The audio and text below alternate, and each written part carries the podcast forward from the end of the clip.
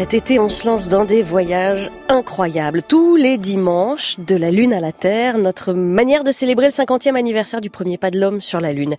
Mais dès le mois de décembre soixante-huit, la NASA met en orbite autour de la Lune une capsule Apollo avec trois hommes d'équipage. Au micro de Stéphane Cosme, Olivier de Goursac, l'auteur d'Apollo chez Flammarion, revient sur ce premier vol habité extraterrestre.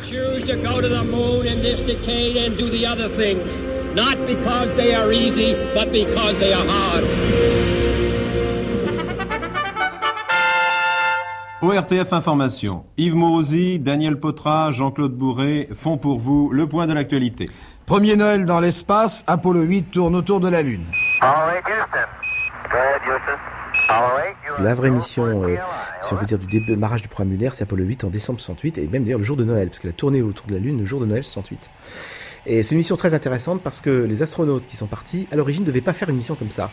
Ils devaient simplement tourner autour de la Terre, sur une orbite assez éloignée, à sept mille kilomètres de la Terre, pour tester leur engin.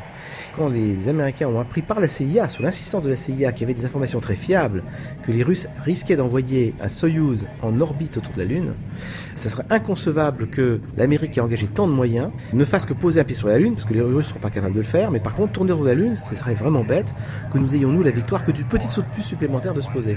Il faut que la Lune nous appartienne. Apollo huit, this is Houston. Three minutes, L O S, all systems are go. C'est la première fois au monde qu'on a vu la Terre vue de loin dans l'espace. Cette simple photo, c'est la photo d'Apollo huit la plus connue, c'est le lever de Terre au-dessus de la surface lunaire que tout le monde connaît. C'est-à-dire qu'on a compris brutalement que la Terre c'était un globe, on la voyait comme un minuscule globe, une planète, faisant un tout dans l'espace. Vous écoutez France Inter et il est minuit. Joyeux Noël, Jean-Claude Bourret. Joyeux Noël, Claude Chabal, et à tous les auditeurs. D'ailleurs, je crois que c'est le moment d'en profiter.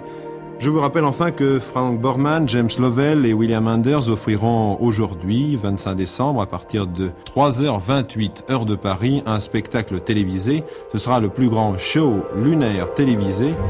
Pour toute la population sur la Terre, l'équipage d'Apollo huit a un message à vous transmettre.